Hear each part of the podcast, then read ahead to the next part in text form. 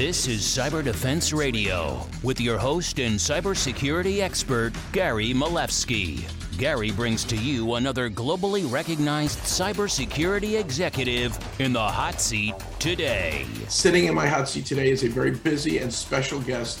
It's Rick Doten. He is the VP of Information Security for Centene and also the CISO, the CISO for Carolina Complete Healthcare. Centene, by the way, is the largest ma- managed Medicare organization in the US and also national leader in managed long term services and support, and the number one carrier in the nation in the health insurance marketplace. So it is an honor to have you here, Rick, today. I know we want to talk about cloud security, governance, and some things in SecOps. Yeah, great. Thank you very much for having me. It's my pleasure. I'm happy to be here. So, post COVID, 52% of employees I hear are working from home in most organizations you've stretched your capabilities into the cloud more and more. What has that left you with? Is it easier deployments? Is it more security risk? Is it identity management risk? Where are we with cloud computing? I've been saying for the last couple years that thank goodness that this pandemic happened in 2020 ish, that we had the cloud. Because if this happened in 2010, we'd all be trying to VPN back to our corporate offices. We'd have exchange servers that were sitting on our infrastructure and it would be would be not as happy of a service. We also have lots of software as a service in the cloud that we can get to. So it was not like before where we would have to dial into our organization to get access to services and applications. Now from anywhere we could just go up to like the cloud because everything is hosted. It made it a challenge from a CISO perspective because, and I'd written an article about this 10 years ago when I was a CISO of a mid-sized company. I called it standing on the walls of my castle, where I built all these protections to protect everything that's inside my castle walls. And all of my users went out and were building cities outside and I'm looking at them and I'm like, how do I protect them? Because they're all out there and they don't need to come in here anymore. So thankfully that this technology was here to help us through this.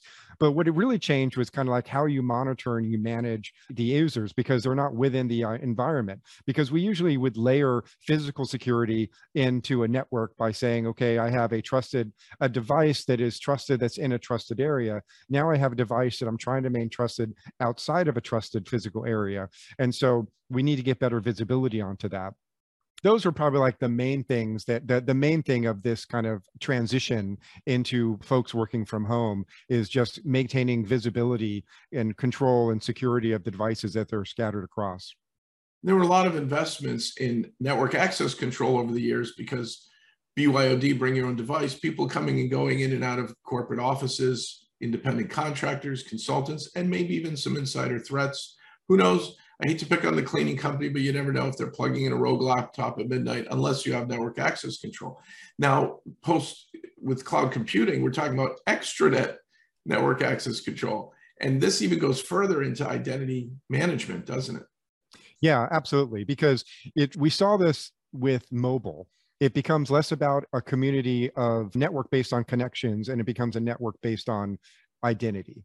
And with mobile 10 years ago, you're not connected. So it was your identity that got you into these services and these applications. And the same thing happens today from a cloud standpoint. So there's more emphasis on the identity and also having different gates because the access may be different. And there's different things that you can watch traffic going to the cloud through proxies or through eyes, seeing what your users are doing. There's telemetry you can get from those ingress points, like I say, if it's a proxy or the APIs from the actual application in the cloud itself, and even from the endpoint. And the, the ability to say, all right, I have a trusted account but not on trusted play uh, trust and a trusted device but not in a trusted environment and then how do i equate to be able to manage the risk of that and i look for certain scenarios that may be a leading indicator of some kind of risky behavior either from the user or from the device itself in healthcare, I'm just curious which has a little more teeth to it. Is it PCI compliance or is it HIPAA compliance? HIPAA. So we're a payer. We don't have provide. So payers pay providers, and providers are doctors' offices and hospitals.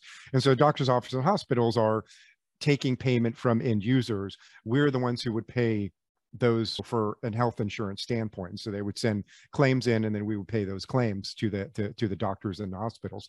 So we as an or particular organization do not have a lot of PCI, but they also are looking at they're also different things. One PCI is a control framework where we are trying to meet specific controls to be able to continue to take credit cards and we are making sure we're doing certain things.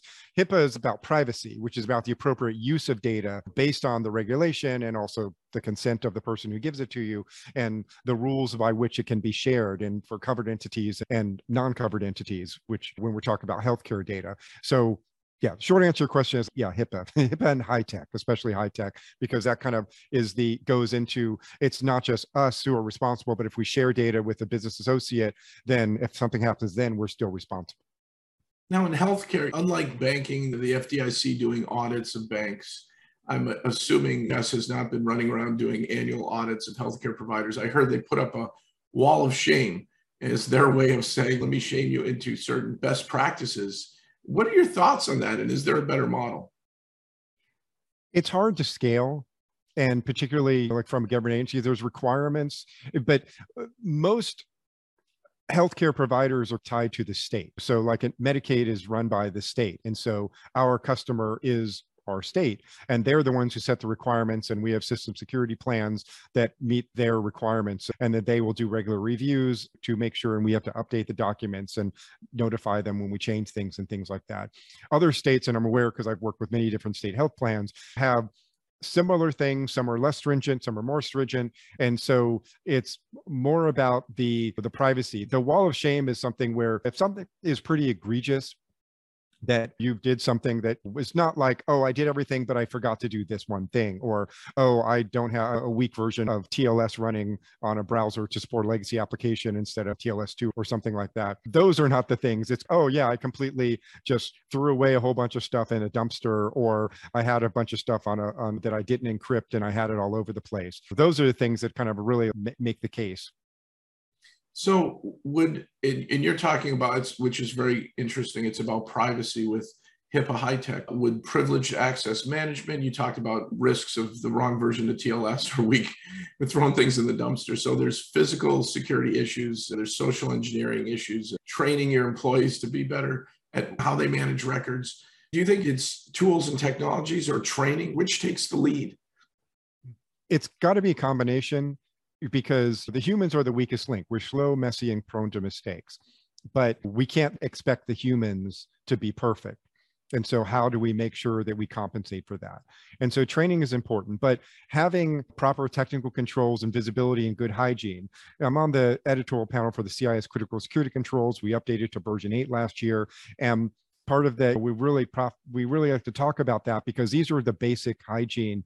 Just make sure that what's on your network that you have configuration management that's up to date. You do vulnerability management to keep things current. You date protect your data in the way that needs to be based on your industry and that you identify your users and be able to identify when there's an incident respond to it. And these are all kind of fundamental things. And a lot of times people fail on the fundamentals because we may be chasing like some very exotic like attack of some sort that we're trying to protect against. It's not going to help us if we don't realize that oh i have 50 boxes that i didn't know were on my network because i don't have good asset management. And having the best technology on 75% of your devices because you didn't know there were 25% that weren't there is not going to be as helpful. So I would say the important thing is a comprehensiveness. Number one rule for any CISO is know your business, know how you make money, know what would be a bad day for the business, know what's important to the business and what needs to stay up, because that could be part of it as well. Interestingly, in healthcare, everyone thinks about it's more of a privacy issue in HIPAA, but it's really about availability because hospital will go to business much faster if patients start dying because they don't have access to information to make good decisions than if there's like a data breach because someone forgot to do something. Wow. So in healthcare availability, especially as you say, hospitals, that leads me to the IoT question of the day. A lot of hospitals have deployed IoT devices, including even refrigerators for blood banks. And heaven forbid a hacker or a cyber criminal or a cyber terrorist gets in remotely, exploits one of those devices and turns them off, ruins the blood supply. Can these things happen in healthcare? And what are your thoughts on IoT security? So yes, absolutely can happen. The likelihood is low because what's the benefit of that? So we got to think at the when we look at the adversaries, we need to understand where the motivation. Most of the motivation is for money. And so what they would much rather do, and which is they're doing all the time, is just do ransomware to do to extort them to get money. And they're really not out to do something completely malicious. I'm not saying that's not possible, but it's a lower probability. OT is it certainly doesn't have to be managed with. We as a payer don't have big hospital systems aren't dealing with it, but certainly the providers and my peers in the industry do. It's about isolation. It's about trying to keep them updated, but you don't have as much control because those just like with the energy and the manufacturing control systems the vendors are a much more eh, a much more concerned about any changes to their to to their system so they won't let you install things on them or let you do certain things to them. So the best technique is isolate them as much as you can in that sense but it's also while it's in healthcare and it's relatively grow and it's growing and it's relatively new but they've been around for a while it's still been a decades old issue of dealing with control systems that are legacy operating systems that are decades old that you know may or may not be able to be separated. And so we learned to manage that risk through kind of monitoring and if anything goes on around it. And this is where resiliency comes in is just make sure it doesn't go down because that's the important thing of it. And we'll try to not to put too sensitive data on it that i won't be able to control. But the when we're looking at at that then you know it all depends on like again go back to what's the biggest risk to the business and kind of manage it and be able to address what that risk is. And it's and if it's making sure that all of your pumps are going and your refrigerators are going then that's a resiliency thing and that's what you'll focus on. Is beyond ransomware is cryptojacking a hot attack methodology in healthcare? I would say this or it's hot. It's whatever the easiest way to make money and if you can then take over somebody, someone, the classic thing from for years now is you know, leave your S3 key in a public in a public distribution of where your development software is, and then someone takes it and then like spins up a bunch of servers and does some crypto mining. Yeah, we know about that. It's easy to not do that. It's forgetting to lock your car. I'm like, yeah, you should know better. But is it a big one? If it's available and it's easy to do, then they'll do that. If not, then they'll just do ransomware in a traditional way. And on security operations, do you have a best practice model you want to share with our viewers and listeners?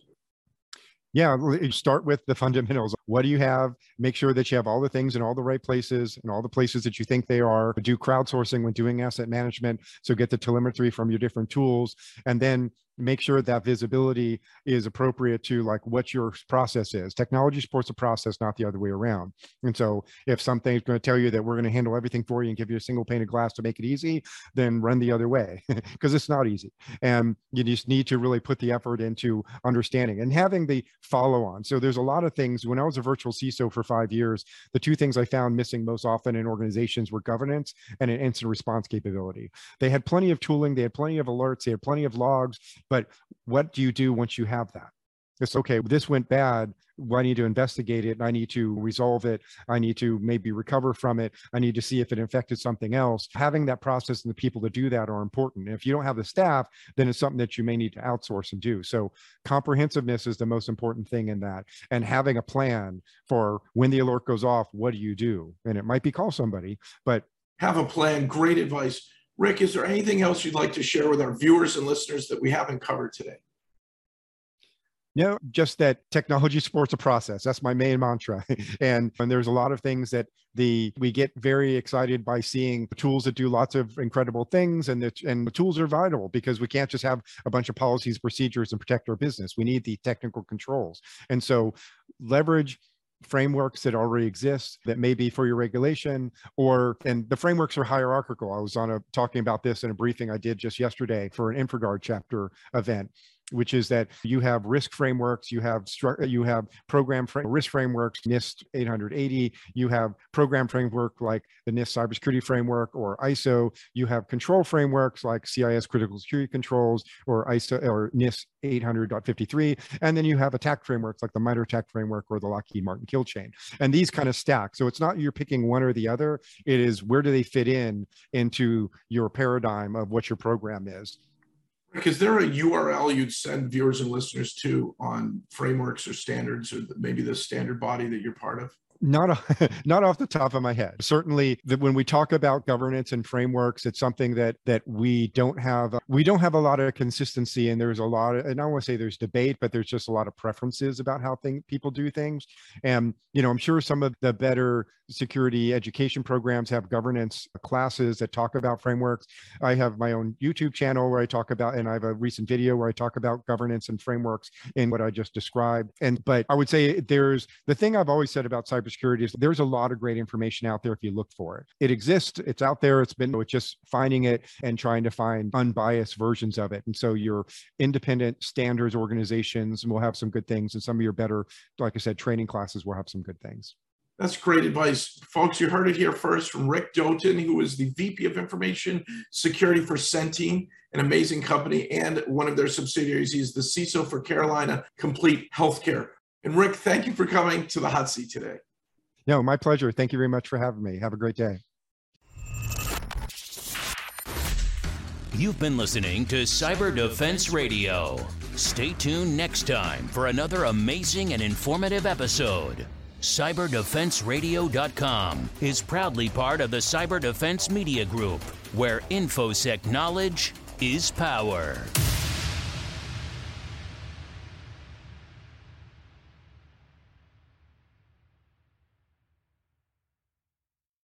Cyber Defense TV and Cyber Defense Radio have launched 24 by 7 by 365 live streams. Visit them online today at cyberdefense.tv and cyberdefense.radio with your host and globally recognized cybersecurity expert and my good friend, Gary Miliefsky.